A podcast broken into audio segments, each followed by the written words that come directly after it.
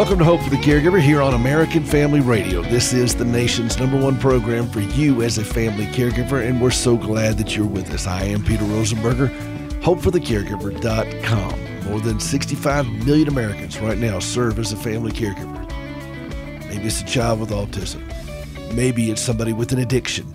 Maybe it's Alzheimer's. Whatever the chronic impairment, there's always a caregiver. And this program is designed to help strengthen the family caregiver because healthy caregivers make better caregivers. HopeForTheCaregiver.com. Also, go out to our social media page. We have a Facebook page, Hope for the Caregiver. And then we have a Facebook group, Hope for the Caregiver, that you can join. And it's a private group that I started. We've got hundreds and hundreds of people in there. And I share all kinds of bonus things. And we'd love for you to be a part of that as well. I've got a couple of things I need to do before we get too far into the show, I've got a lot of mail that has come, and I want to be able to answer it. Peggy, who loved Gracie's version of the national anthem from our Memorial Day show and wants to know where she can get it. Well, Peggy, sorry, that one I don't put out there. I've got some recordings of it out there in different places, but we don't sell it, we don't distribute it. Uh, we just use that for special occasions and when Gracie does it live as well. Uh, Shirley, she loved Through It All with Joni and Gracie singing, Joni Eareckson Tada and Gracie singing that. And that particular song, along with the, and she wanted to know if there was other songs that the two of them have done. And yes, they have, uh, Because He Lives. And both of those are on Gracie's CD.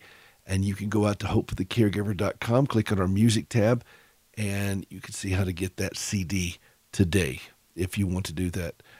Uh, Gloria who is keeping a sense of humor in East Tennessee as she cares for her husband.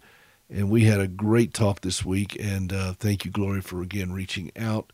Uh, appreciate what you're going through and the, the challenges you're facing, and you're facing with grace and a great sense of humor.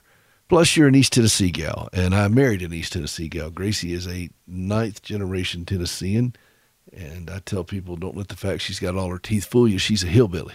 East Tennessee is a beautiful place. So, Glory, thanks for that. And I'd like for you all to lift Ann up in prayer. She is dealing with a very tough situation over in eastern North Carolina and hard, hard realities. And she's tired. She's she's worn slam out. What what she's carrying is, is pretty brutal. So put her on your prayer list and let's let's lift her up and and the prayer is strength for today and bright hope for tomorrow. She's got a great attitude. She's smart. She's tough, but she's tired, just like so many of us in, in, in this caregiving family here. So let's let's uh, lift her up.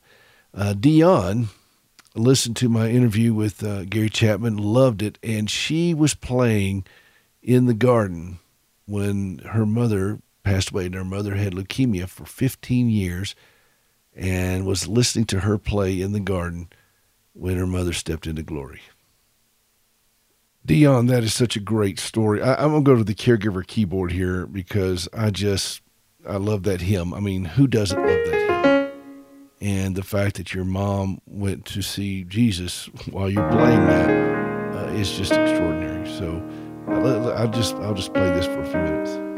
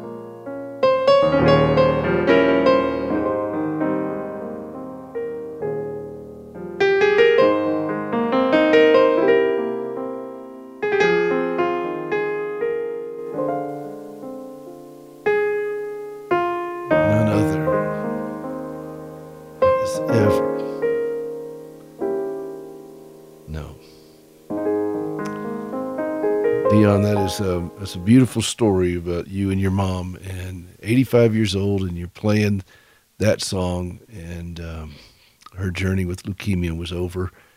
And thank you for sharing that with me. I do appreciate that. I also want to um, take a moment to talk to Chris about his friend Rick. And Rick lost his wife after caring for her. And now he's severely depressed and he's struggling with this. And this is an issue affecting so many caregivers out there. They pour their lives into this. And then when their loved one passes away, what do you do? What happens? Now, this is only theory to me, even though I've been a caregiver now for almost 36 years, 37 years, however long I've been doing this. Um, I'm still a caregiver. But I've also learned the importance of, of establishing your identity beyond the caregiving task. I've had to do that. I've been a caregiver since I was 22. So it's um, one of these things for, for Rick. I would recommend highly getting a hold of a professional uh, that can help you with some grief counseling. There are grief support groups out there, uh, Grief Share, and certainly with your pastor, clergy. Find somebody who's a trained professional to kind of spend some time with you, walk you through this. And this goes for, for all of us who are finding ourselves in these situations. Let's let's don't try to do this by ourselves. This is hard enough without having to somehow slog through this by ourselves. And I I would highly encourage you to do that, Rick. So and, and Chris, if Rick is not listening, would you tell him for us so that he can do that? So I, I thank you all for all of your letters and comments that come in. I read them all. If I don't respond to them as fast as you would like, please be patient with me. I am still a full time caregiver, and I, I have quite a few things that that uh, are pressing on me, but I do take them very seriously. And you can always go out again to the Facebook group and and share some of those things there as well at facebook.com slash hope for the caregiver uh, for the page and then the group you just join the group just look for the group and we'd love to have you be a part of that and when you when you join you, you know feel free to send a message that you know something i've heard on the radio or whatever however you heard about us but we'd love to have you there we could talk about all kinds of things and um, and then take advantage of the podcast that i put out there we've got I don't know, 650 episodes. And from what I understand, it is the number one podcast in the world for family caregivers. And um, you've, you've helped make that possible. So please take advantage of it and, and send it to a friend. Send the episodes to a friend. You can do a search on it by topic if you got something you want to, um, you know, if it's stress or resentment or whatever else. And you know feel free just to search on that and find it. Also a good piece of news here. Um, i wanted to let you know i am um, turning in uh, this week i've turned in my my new book. I've been working on this so that's another thing that's been on my plate and the publisher uh, has this and we're going to be letting you know when this will be coming out a very special person is going to be involved with this writing the forward and I think you'll be very pleased. And I'll let you know more about this as it unfolds. But I've been working on this, and I, I think you're going to like this book. I think it's going to be very meaningful to you, and it's something that I went back and read through myself and and gleaned it. I mean, that's I, I think that's the thing that you all know this because you're regular listeners to the program. But for those who are new, may not know this, I do this to my own heart. I have to listen to these things myself. I have to to do kind of what David did at Ziklag. Uh, if you know that story, it's a great story where everything seemed lost. His own men were going to stone him. They were so distraught because the Amalekites came and took all of their families, their possessions, and everything, and they picked up stones to, to stone David. And he encouraged himself in the Lord, it said. And they dropped the stones, they came together, prayed, and they went after the Amalekites and got it all taken care of. And this is what I do as a caregiver, and this is what we, you and I, both have to do as caregivers. Sometimes we just have to encourage ourselves in the Lord. And so that's uh, a little bit of programming for the show today. Thank you for your indulgence. We've got a great guest coming up here in the next segment. You don't want to miss this former governor of Wisconsin, and you're going to love this man and his story and his insights. This is Peter Rosenberger. This is Hope for the Caregiver here on American Family Radio, hopeforthecaregiver.com. We'll be right back.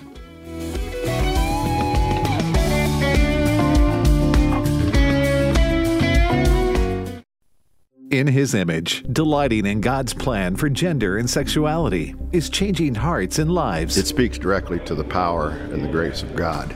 Gives me hope for people that I know that are struggling. The whole idea of in his image has moved me. We actually had one gentleman contact us, and he said that this film changed his mind about this issue. We had a pastor reach out to us, and he said that he'd been struggling with hatred in his heart towards people in the LGBTQ community, and this film helped him to realize he needed to have compassion and show people the love of Christ. We also had this same sex attracted couple contact us, and they said after seeing the film, they wanted to live obedient lives for Christ no matter what. And they said, please Please pray for us. We know this is going to be hard. We've even had people come to faith in Jesus through In His Image. To find out more, visit inhisimage.movie. Here's Dr. Ben Witherington from the American Family Studios documentary, The God Who Speaks. A Christian, in order to defend the veracity of the Bible, first needs to know the Bible. And unfortunately, we live in an increasingly biblically illiterate world and a biblically illiterate church. And to me, this is often discouraging. Our culture is already increasingly turned off by Christianity and Christians. So you don't need to encourage them any further in that direction. So you need to find a way to be persuasive about the truth of the gospel in this particular time, in this particular culture, with your immediate audience. A good font of knowledge of the Bible is critical, but uh, some wisdom about who you're addressing and how to best address them in a persuasive way is key. Visit thegodwhospeaks.org.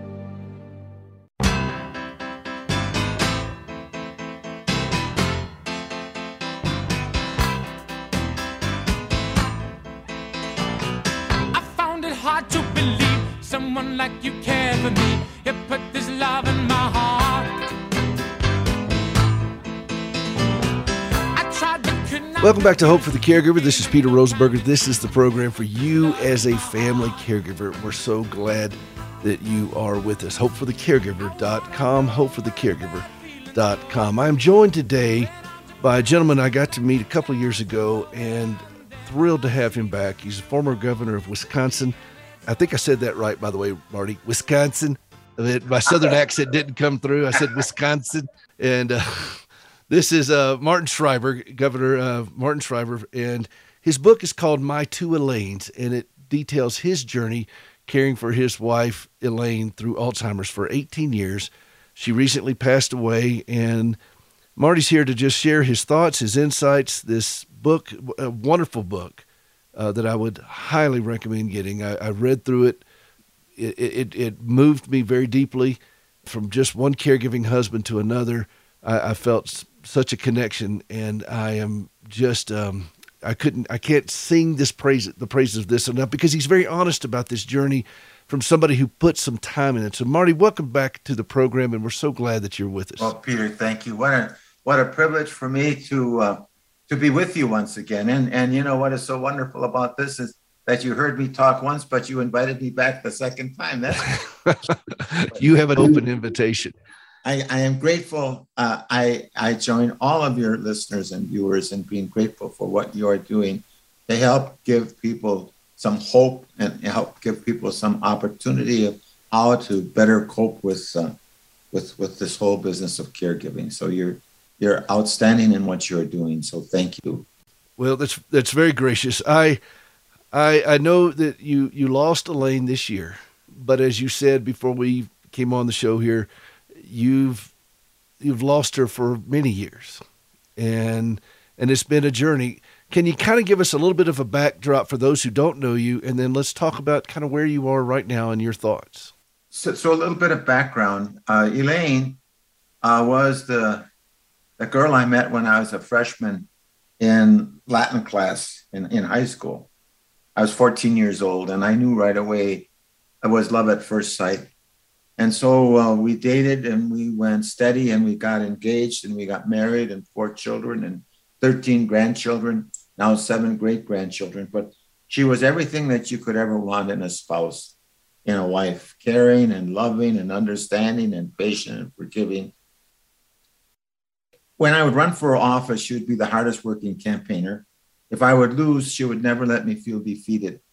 and uh, just a great life. So now she's about 64 years of age, and uh, now she's getting lost driving to and from places she had been driving to and from for 10 years. She uh, was a great cook, and uh, sometimes she would mess up a rep- recipe so badly that she would cry. And uh, sometimes she would tell people what we did, and we never did it. And so that was then the beginning of what I call the second Elaine. And uh, so we, we, we've been on this journey now for the, the 18 years. And I, I think one thing that I learned more than anything else, and that is if Alzheimer's is bad, ignorance of the disease is worse. And when I say ignorance of the disease, by healthcare professionals who many times do not understand that when there is the diagnosis of Alzheimer's, there are two patients the person who is ill and then also the caregiver. And so, uh, but also ignorance of the disease by the caregiver. Oh my gosh, Peter. Um, I, you know, there's an old German saying that you get old so quick and smart so late. But I, and and and so I, I, I learned these things sometimes too late, and I felt I just had to do something to help other caregivers learn, uh, cope, uh, so we can survive. And uh, so then um, I did everything I could to try and take care of Elaine at home.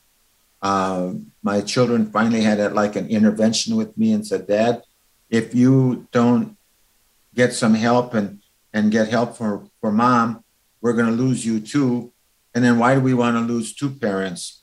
Well, what, what I began to understand then and, and, and more, more strongly, and that is that what I was trying to, what, what I was selfishly doing was, Peter, I was fighting this disease head on, okay?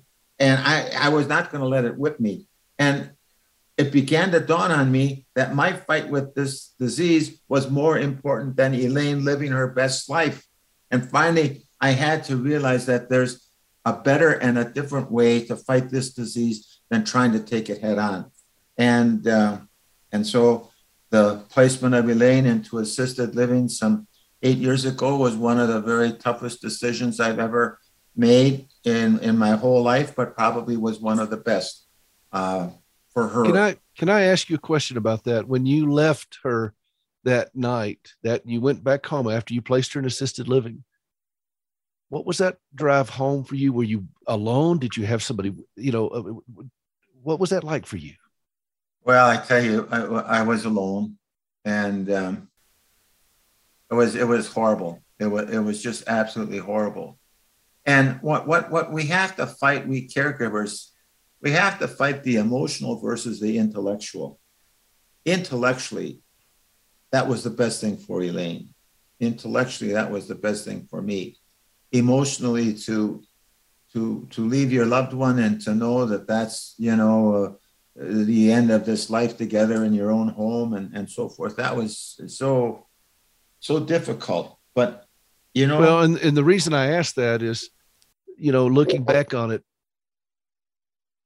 would you say to someone now going through that same process that being alone was it was important for you to be able to grieve that out by yourself or would you suggest it would be better to have somebody with you I have learned in in talking with Elaine's uh, sisters and brother, and also with my own children, everyone handles grief a different way, and uh, I think I was glad that I was alone because I shed tears, cried uh, like a baby almost, and and I had to, and I think that's another thing for we caregivers to understand. We've got to let our emotions out and, you know, I'm a grown man. I should be crying at 60, you know, what was, I don't know, the early 70s. Uh, I should be crying. Absolutely not. But I, I began to realize I've got to let these emotions out so I can, that can be help of healing.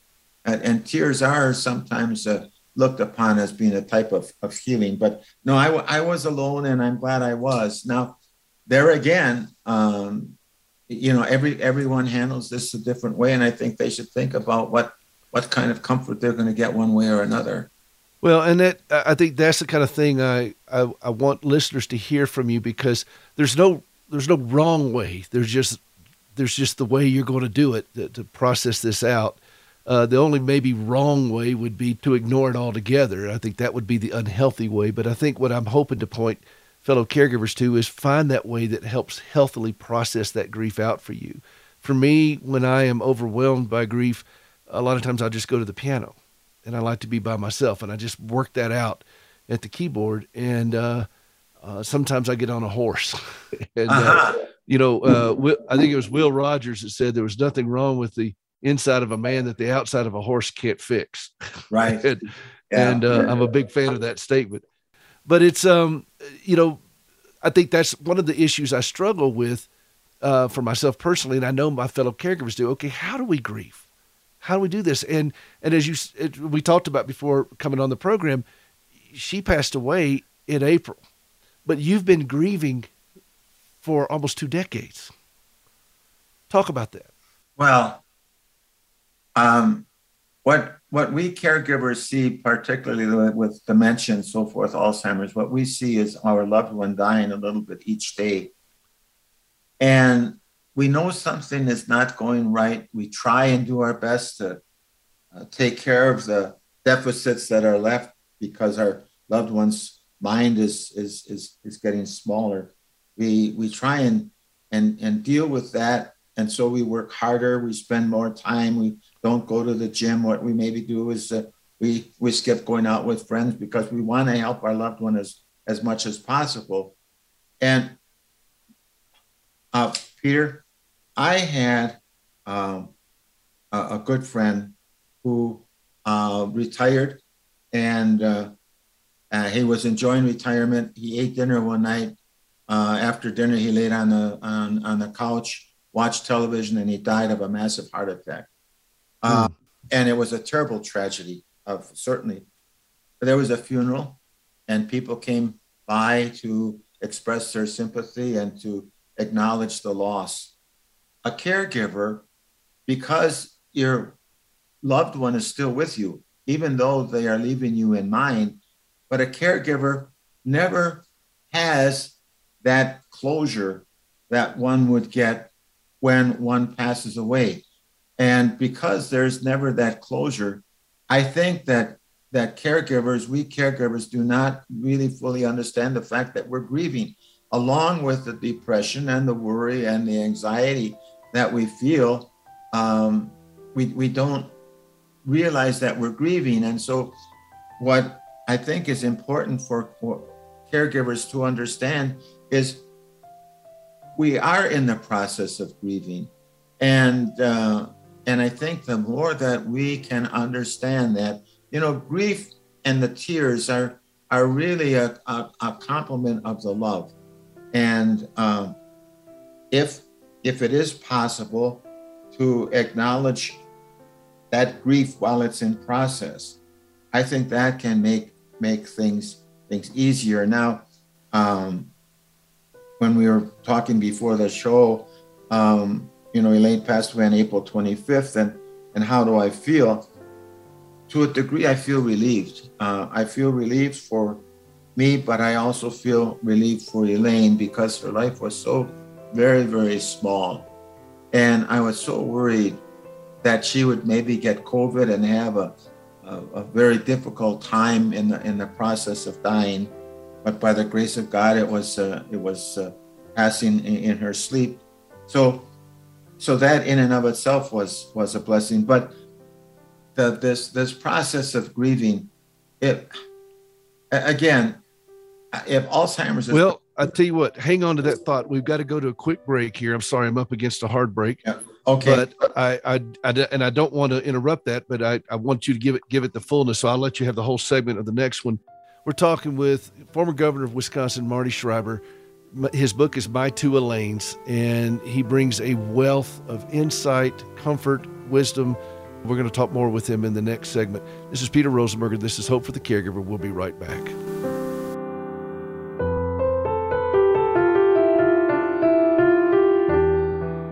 Do you feel like you're in control of your finances, or is it more like the other way around? No, no, no, no, no, no Sometimes all it takes is a little help and encouragement, and we've got just the thing.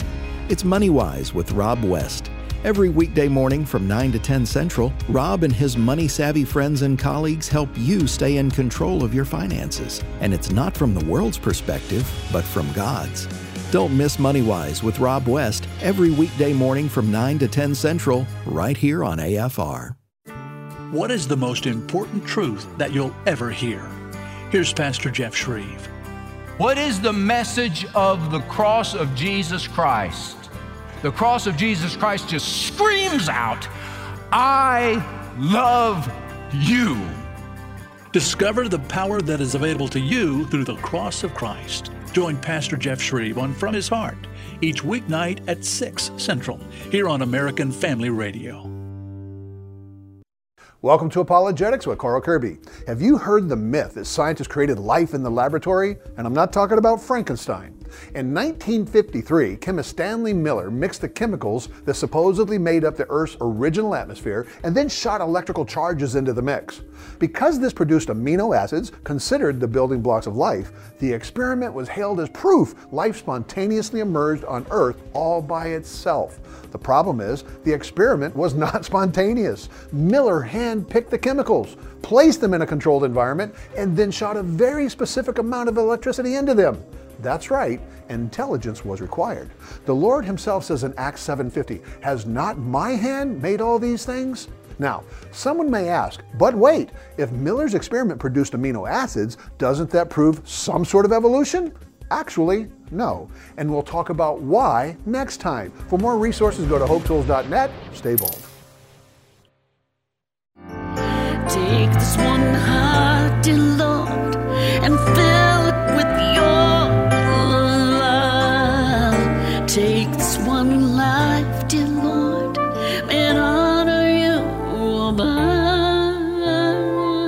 Welcome back to Hope for the Caregiver, hopeforthecaregiver.com. This is Peter Rosenberger. This is the program for you as a family caregiver. Healthy caregivers make better caregivers. And we are glad that you're here pushing against the isolation that cripples so many of us as caregivers. Today, I have a very special guest. We're continuing my interview here with former governor of Wisconsin, Marty Schreiber.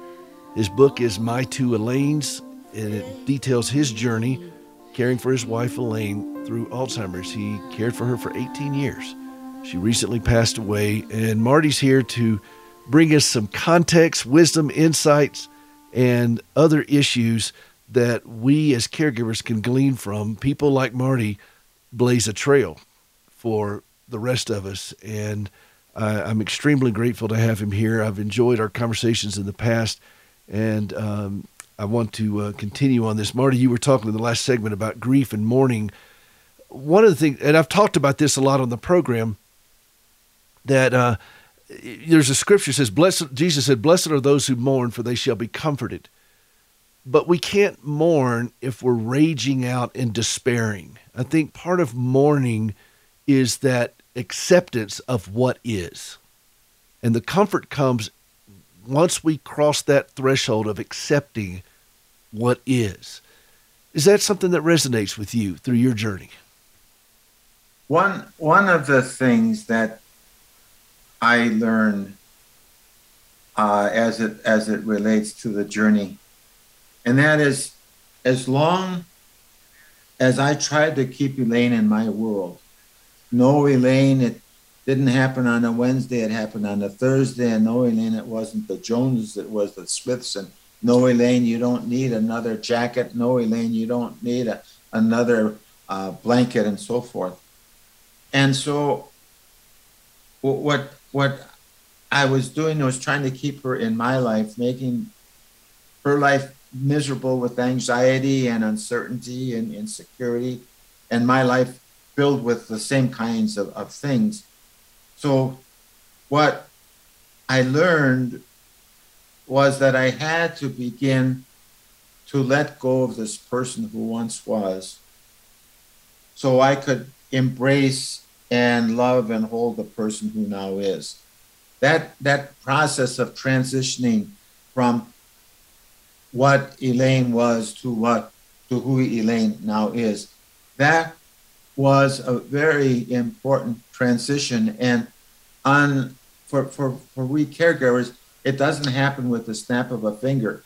It happens with a little bit of tears and worry and anxiety, a little bit all the time. And finally, as our loved one's world gets smaller, finally we get to the point where we get to the point of acceptance acceptance of this is a different person that this is no longer the person who once was and what, what, what is important in, in that is uh, uh, uh, on a few factors one is i have seen caregivers and siblings family members become so distraught when their loved one could not remember their name or their relationship.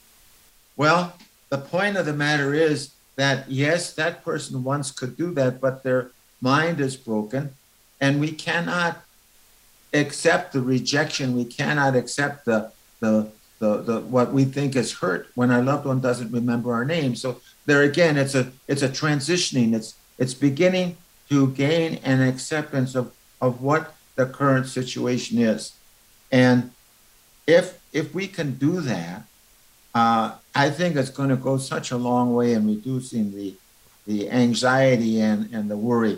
Um, so what, what what happened is as when Elaine was diagnosed, Peter, she kept a like a journal, a diary, and I never could I never understood until I read that how much she depended upon me, but never did I get an insight into her worries. You know what's going to happen to me? And my children tell me it's when it's time for a nursing home I, uh, and and so with within that framework um, she had so many worries you add on to the worries of someone who knows that their mind is disappearing you you have that situation and then on top of it to be corrected for everything no, it didn't happen on a Wednesday. It happened on a Thursday. And I told you once before, why don't you remember? So forth. What are you doing putting the car keys in? So that adds so much more misery into someone who is already dealing with some supreme challenges. So we caregivers have to understand the importance of the transitioning of, of beginning to let ourselves go. Easy for me to say, extremely difficult to do but I think so important, Peter, for caregivers to understand that so they can live a better life. Well, I, I see that, and, and I I've struggled with that in my the way I've come to understand it with me, and when I explain to fellow caregivers, with my wife, for example, her legs are gone. You don't argue with amputation. You're not going to win that argument. It's done. It's gone. It's this, and we can see that when you have a physical disability like that. It's you wrap your mind around it uh, I knew of, a man who was deaf, and he said one of the things that it was so hard about being deaf versus anything else is that he didn't look disabled. You know, when you're blind, you look disabled. Sometimes you're wearing dark glasses or whatever. When you're uh, disabled physically with your mobility, like Gracie is with her legs, you can see that. But with deafness, you can't. And so he people would just yell at him and become angry because he couldn't hear.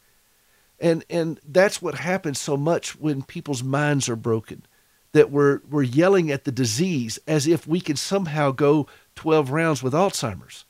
And one of the things I loved about your book is that you show that no, you're not going to go, you're not going to fight this disease. It, this disease is bigger than us. And you, you, you clearly show your journey of coming to that acceptance. And it's a, a, beautiful path, but it, it came at great cost to you. I mean, it, it's clear, Marty, when, just the conversations you and I've had in your book, this, this did not come easy when you worked through that acceptance, were you doing this again by yourself? Did you have people that were giving along the way, or were you foraging, or did you have people with intentionality coming and giving you some guidance, or how did that work for you? What I learned was nobody. Now it's it's one thing for me to grieve by myself, as we stated before, when Elaine went into the assisted living. But in this journey, no caregiver should think that they can do it alone. Absolutely not.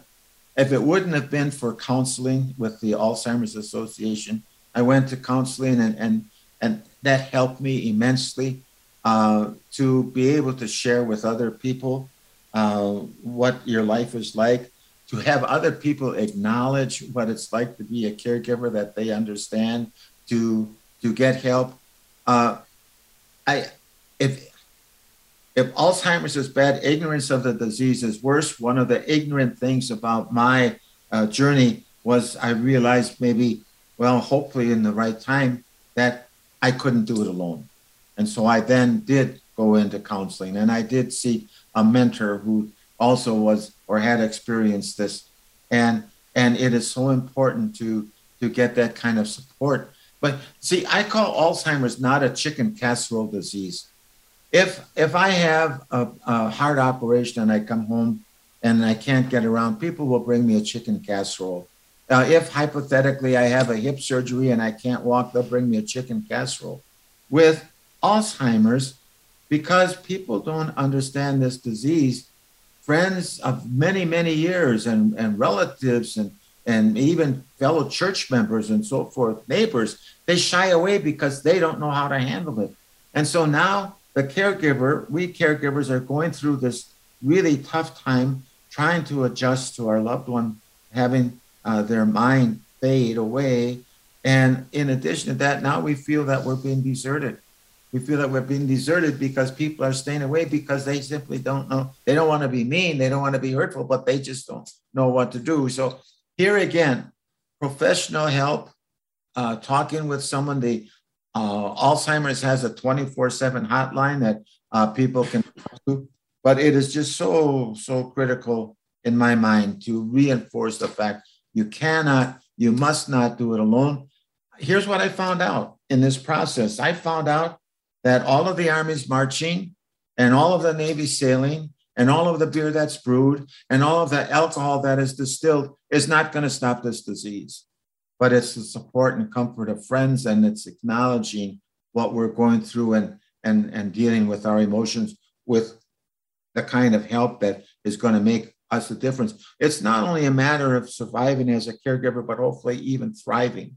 And we're not going to get to that point by by going solo by going out alone well said i i, I lead a i started and lead a caregiver support group out here in our community in Montana, and uh, I never had anything like this in Nashville when I lived there for 35 years, and um, and I thought, you know what, we we need to have something like this. I didn't know quite what it would look like. I just did it. The first couple of uh, every Thursday, and the first couple of Thursday I was by myself. I just show up by myself, but eventually people started trickling, and now we're having more and more people from the community showing up, and I've got a couple of gentlemen in the group now whose wives are dealing with this.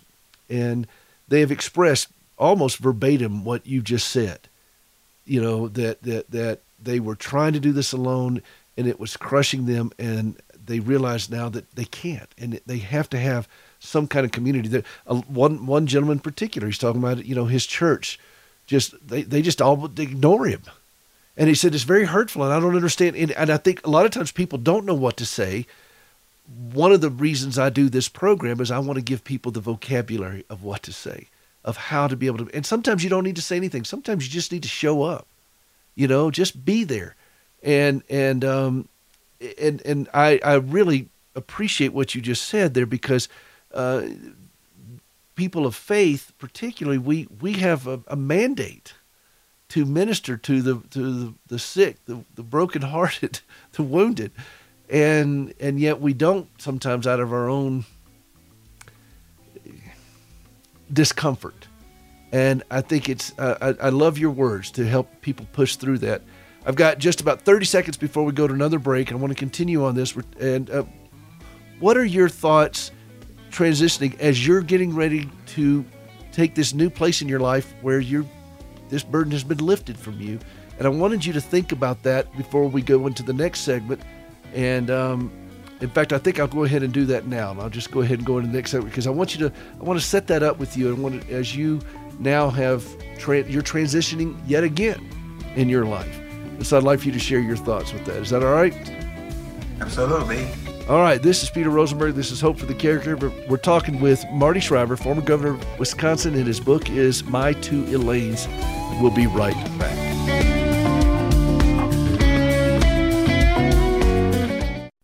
Hey, this is Peter Rosenberger. Have you ever helped somebody walk for the first time? I've had that privilege many times through our organization, Standing with Hope. When my wife Gracie gave up both of her legs following this horrible wreck that she had as a teenager, and she tried to save them for years, and it, it just wouldn't work out. And finally, she relinquished them and thought, "Wow, this is it. I mean, I don't have any legs anymore. What can God do with that?" And then she had this vision for using prosthetic limbs as a means of sharing the gospel, to put legs on her fellow amputees, and that's what we've been doing now since 2005 with Standing with Hope. We work in the West African country of Ghana, and you can be a part of that through supplies, through supporting team members, through supporting the work that we're doing over there. You could designate a limb. There's all kinds of ways that you can be a part of giving the gift that keeps on walking at standingwithhope.com. Would you take a moment to go out to standingwithhope.com and see how you can give they go walking and leaping and praising God. You can be a part of that at standingwithhope.com. Acknowledging God, the Creator, as the source of liberty and the rights of life, liberty, and private property is the only foundation upon which freedom can survive. Our founders recognized this reality and wisely chose to bend their desires and thoughts into conformity with God's plan for society and nations. It's past time we return to their wisdom. Hello, I'm Sam Rohrer with the American Pastors Network and another Stand in the Gap Minute. If liberty's to remain in America, we must once again appeal to the great judge of the universe to hear our pleas and to intercede on our nation's behalf. It's clear that no nation can survive which rejects God as Creator, Christ as Redeemer, life as sacred, liberty as a gift of God, and private property rights as a blessing from God. Join with us at Stand in the Gap Radio and TV and appeal to the God of heaven in holy submission, asking Him to intercede. Our freedom depends upon it. Stand with us at standinthegapmedia.org. I know that I can make it. Oh, I know that I can stand no matter what may come my way. My life. Welcome back to Hope for the Caregiver. This is Peter Rosenberger. This is the program for you as a family caregiver, hopeforthecaregiver.com. That is my wife, Gracie, from her CD Resilient. You can see more about her at hopeforthecaregiver.com. Also, check out our Facebook group. It's a private group that I started just for caregivers. It's the Hope for the Caregiver group. And you can see that and more at hopeforthecaregiver.com. We're continuing our conversation with Marty Schreiber. He's former governor of Wisconsin. His book is My Two Elaines, and it's available wherever books are sold. And I would highly recommend you get a copy of this book and then buy an extra copy to give to a friend that's going through this, give it to your pastor, give it to anyone you know that is touching this world. He brings a, a, an amazing insight, as you've been hearing from our conversation together. Marty, before the break, we were talking about okay, you've done this now for 18 years, and you have you've logged in some hard days as a caregiver. Alzheimer's is one of those things that it takes so much off, so much life out of the caregiver, uh, years off the life of a caregiver in times. And you've done this, and now Elaine has gone and you are catching your breath from this, what's next? What what's what's the next transition for you? Well, first of all, I want you to know how much I admire and am grateful for what you do.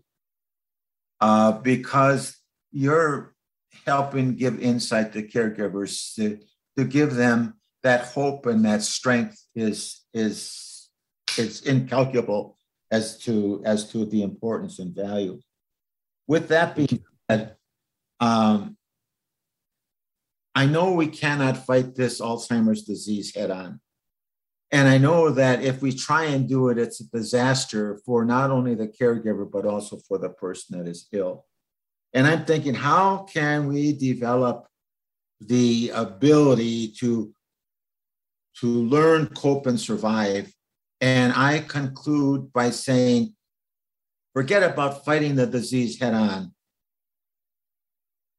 The point is, our goal now, our fight is to help our loved one and ourselves live our best lives possible. Now, that opens up something brand new because when when Elaine and I were dating, how are we going to live our best lives possible? When we were getting our first our first thought was how can we uh, best lives possible? Looking at home, the best life always searching for the best life possible. And just because Alzheimer's comes along, that does not mean that we stop looking for how do we live our best lives possible. And I think if it is possible for we caregivers to begin focusing on that, it's going to assuage, it's going to take away a lot of that guilt, uh, a, a lot of that anxiety, because now we have a new mission. The, you can look at Alzheimer's as being the world's most dreaded disease. Okay, well, let's do that. But then also, what? Let's look at what is the greatest opportunity. Well, the greatest opportunity for us is to just say, we are going to try and now focus on living our best lives possible. So, what will I be doing? Um, I think I want to work with caregivers. I, I want to work with doctors and nurses and and and physical therapists and lawyers and and and uh, uh, person, human resource departments to help them understand this disease a little bit better, to help them understand the challenge of being a caregiver, and and and even to work to have more dementia friendly churches and parishes and synagogues and, and human relations departments and so forth and so forth. And so uh, I think that that's what I want to do. And and uh, it's it, it's become a mission. It's become a passion. It's because it's become something I want to do. And uh, I, I that's an exciting kind of prospect for me. An exciting kind of prospect. You know, you spent a career in public service and you reached the pinnacle in your state as the governor and now you're entering in a, a, level of public service that escapes most people and that you are taking your own pain your own wounds your own heartache and you're channeling this into a way to lift others up and reach into their their heartache with a um, with a clear message of hope and a path. You've done this through this book. You're doing this through this conversation you and I are having. You're doing this through your life. And it really is quite moving, Marty, to watch this and see and to see your passion and your energy on this. And uh, uh, I, am grateful to be a part of, of what you're doing. I've got about a minute or two, and I'd like for you just to offer one last insight to listeners right now who are just at the beginning of this journey. Can you take about a minute to do that? Well, certainly, I think one of the most important is to learn about this disease. Again, if Alzheimer's is bad, ignorance of the disease is worse. And then the next is to join the world of the person who now is. And uh, no way you're going to change it, accept it, and even rejoice in it to the best of your ability. And then also, by doing that, you are going to enable yourself to have more moments of joy with your loved one. And if we don't understand this disease, if we don't join the world of the person who now is, we're going to miss out on moments of joy. And how tragic would that be, in addition to the challenge of facing this disease? Well said. Marty Schreiber, and the book is called My Two Elaines. You can get it wherever books are sold.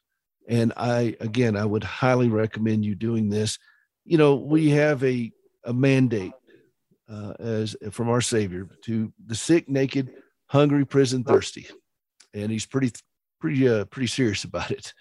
And it, these missions of mercy, of extending mercy, uh, that we are we see throughout all of Scripture, and Marty has modeled modeled this beautifully. Excuse me, and and I think this is our calling, and to to and and as Marty so also modeled for us showing mercy to yourself, showing mercy to yourself through this journey. It is painful enough without you push putting unreasonable expectations on you to fight something that is way beyond our pay grade. We are not able to do it. I want to close with a song that I've never played on the program before. And this is um this is a piece that I wrote for caregivers and a friend of mine in Nashville helped me finish it up and it's called I Can Only Hold You Now and I asked, I played this on the keyboard and and I asked Gracie to sing it with me, and she she agreed to do so and lend me that gorgeous voice of hers. And she was so precious when she did it, and uh, she wanted to do a good job of this. She knew how important this song was to me, so I wanted to end with this. And Marty, I want to thank you again for the privilege of just sitting down and talking with you. I, I, I cherish these times, and you're always welcome. Okay. My pleasure. Thank you so very, very much. Governor, you are most welcome. This song, I think you're going to find very meaningful. It's called I Can Only Hold You Now. This is Peter Rosenberger. This is Hope for the Caregiver. HopeForTheCaregiver.com. We'll see you next time. Here's Gracie. I know what this means. I'm not unaware. I understand the cost, what I pay to care. I see who you are. I see all you've been. I still love you now, like I did way back when.